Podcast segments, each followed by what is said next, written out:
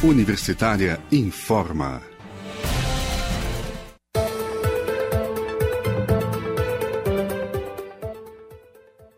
Olá, bom dia. Na Universitária agora são 10 horas. Eu sou Ana Flávia Pereira e estamos começando aqui pela rádio da Universidade Federal de Goiás os boletins informativos desta terça-feira, 9 de fevereiro de 2021. Nossa programação você pode acompanhar nos 870M, pelo site radio.fg.br e pelo aplicativo MinUFG. Os boletins informativos da Rádio Universitária você encontra disponível também em formato de podcast, nas redes sociais e nas principais plataformas digitais.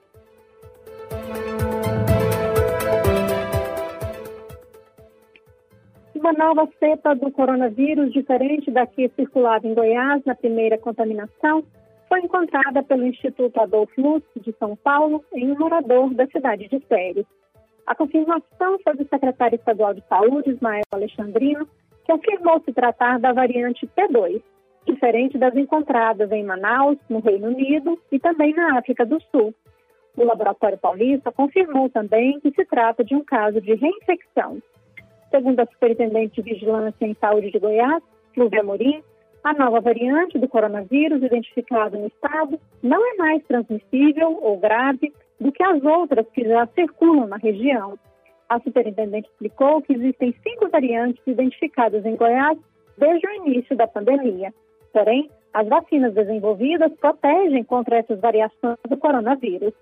Mas Fulvia Murim faz um alerta de que o fato de existirem cepas diferentes é um dos motivos para que as pessoas continuem mantendo as rotinas de higienização e prevenção contra a Covid-19, mesmo se já tiverem a doença, porque ela pode ser reinfectada.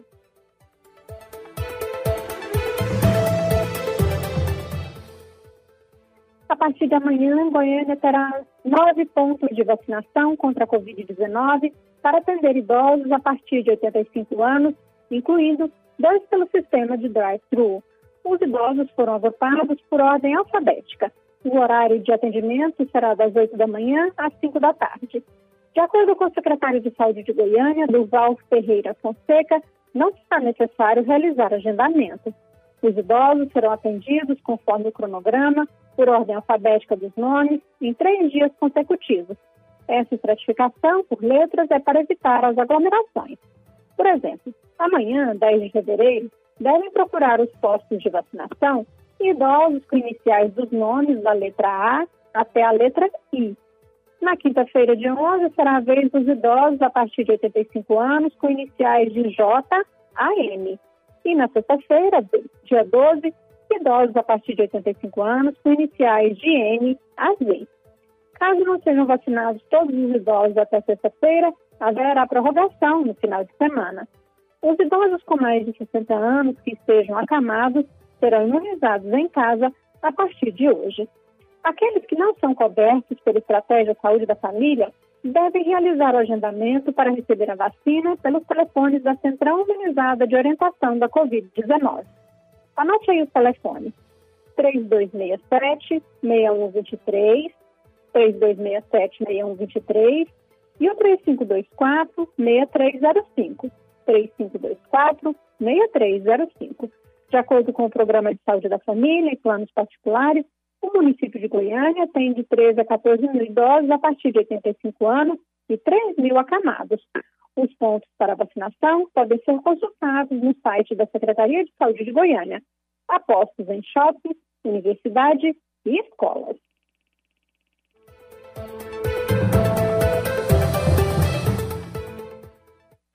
Instituto Butantan de São Paulo irá realizar um projeto de pesquisa imunizando contra a Covid-19 todos os moradores maiores de 18 anos de uma cidade no interior paulista.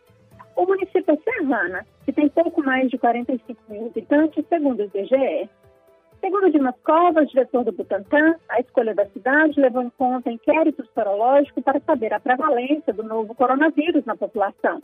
Em um dos levantamentos realizado no ano passado, 5% dos moradores estavam ativos para a Covid-19. Além disso, Serrana fica próxima a Ribeirão Preto, importante polo de saúde do estado de São Paulo e do país, que irá fornecer estrutura de apoio para a pesquisa.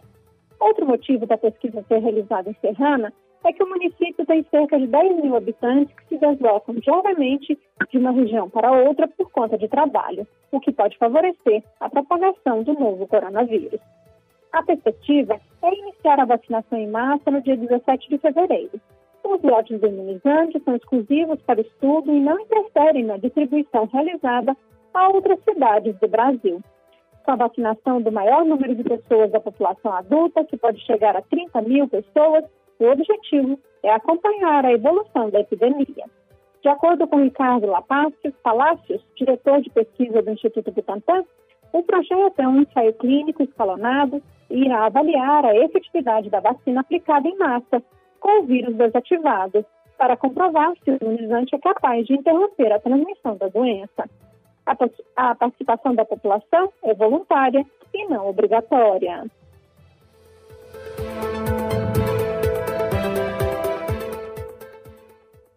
Governo federal tem prazo de cinco dias para divulgar a ordem de preferência entre os grupos prioritários das vacinas contra a Covid-19.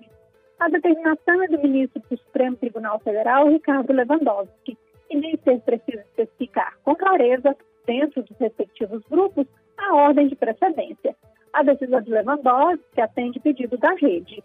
Nos seus argumentos, o ministro do STF diz que parece faltar parâmetros aptos a guiar os agentes públicos na difícil tarefa decisória diante da enorme demanda e da escassez de imunizantes.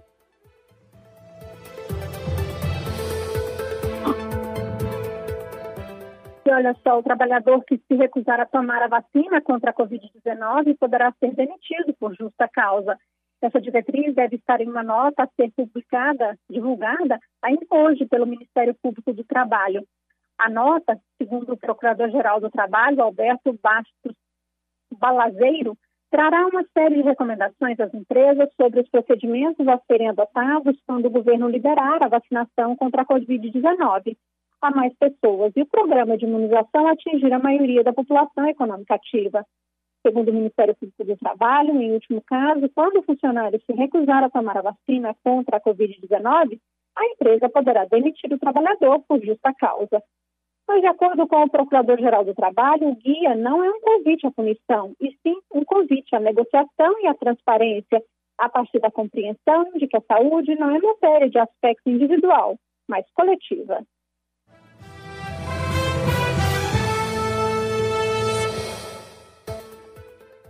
uma cartilha de primeiros socorros em saúde mental. A ideia foi de pesquisadores da Escola de Enfermagem da Universidade de São Paulo, a USP de Ribeirão Preto. O conteúdo foi pensado para ajudar profissionais de saúde, mas o texto simples pode ser útil a qualquer pessoa. Além de estimular a busca por ajuda especializada, a cartilha tem dicas de como perceber crises e cuidados que devem ser tomados de imediato. Vamos saber mais sobre a cartilha Promoção da Saúde Mental em Pandemias e Situações de Desastre na reportagem a seguir. Medo, raiva, tristeza, ansiedade, depressão. Esses são alguns dos sintomas que profissionais de saúde na linha de frente do combate ao coronavírus podem sentir nesse momento. Para tentar ajudar em situações limites, pesquisadores da Escola de Enfermagem da USP de Ribeirão Preto criaram uma espécie de cartilha de primeiros socorros em saúde mental. A ideia surgiu para atender profissionais de saúde, mas o livro foi elaborado para ser compreendido por pessoas comuns. Textos simples trazem dicas de como perceber crises, aponta os cuidados que devem ser tomados de imediato e estimula a busca por ajuda especializada. Quem explica é a professora da Faculdade de Enfermagem e uma das responsáveis pelo desenvolvimento do livro, Kelly Graziani Vedana. Esse material ele tem algumas ferramentas que facilitam o autoconhecimento, a gestão de, da própria saúde mental, das emoções, né, a construção de fatores de proteção para o bem-estar e também é, fomentam aí essa busca por apoio especializado quando necessário. A cartilha batizada como Promoção da Saúde Mental em Pandemia e Situações de Desastre está disponível para consultas no site da USP. Da Rádio Nacional em São Paulo, Eliane Gonçalves. Na Universitária agora são 10 horas e 10 minutos. Acompanhe o novo boletim informativo às 11 horas da manhã. Nossa programação você pode seguir pelos 870M, pelo site radio.fg.br pelo aplicativo UFG. Nós também estamos nas redes sociais. Curta nossa página no Instagram e no Facebook. E lembre-se, a pandemia da Covid-19 não acabou. Se puder, fique em casa. Ajude no combate ao novo coronavírus. Ana Flávia Pereira, para a Rádio Universitária.